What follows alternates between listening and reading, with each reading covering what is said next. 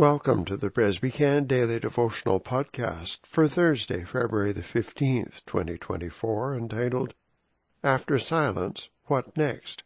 Written by John Oguntoyinbo of Nigeria and based on Job chapter 2 verses 11a and 13 in the King James Version.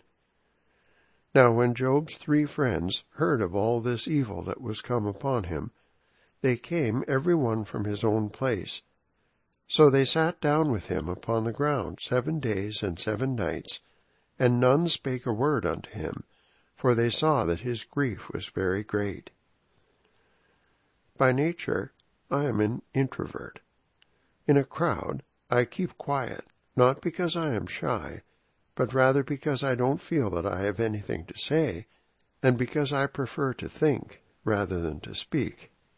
Still, there have been times when I decided to let myself loose. At those moments, I spoke to the point that I felt that I had spoken too much. I just knew it. Nobody needed to tell me. So I have had to sit myself down and ask myself questions about the nature of silence, the reasons for silence, and most importantly, what comes after silence. The book of Proverbs has a lot to say about silence and the aftermath of speaking. Proverbs chapter 17 verse 28a in the Evangelical Heritage Version reads, Even a stubborn fool who keeps silent will be considered wise. And Proverbs chapter 29 verse 20 in the Easy English Bible reads, Do you know anyone who speaks before he thinks? A foolish person is more likely to become wise than that person. Job's friends, the famous miserable comforters, are people we would never want to have around us in our time of distress.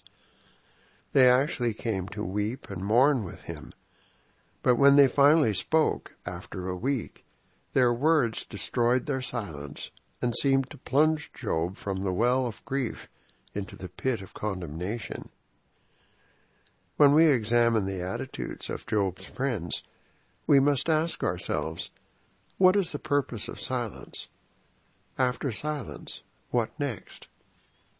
Let's examine Christ's actions on the way to Calvary to answer these questions.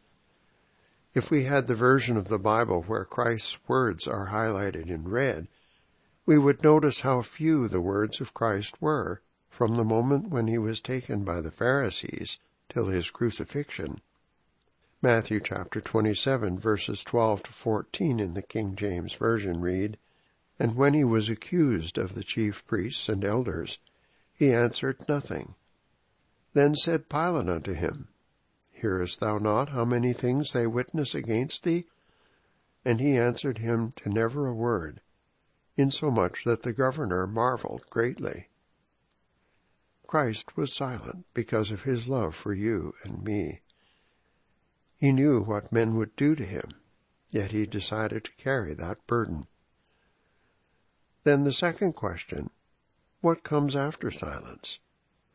They slapped him, mocked him, insulted him, humiliated him, whipped him, pierced his head with thorns, crucified him, and gave him sour wine.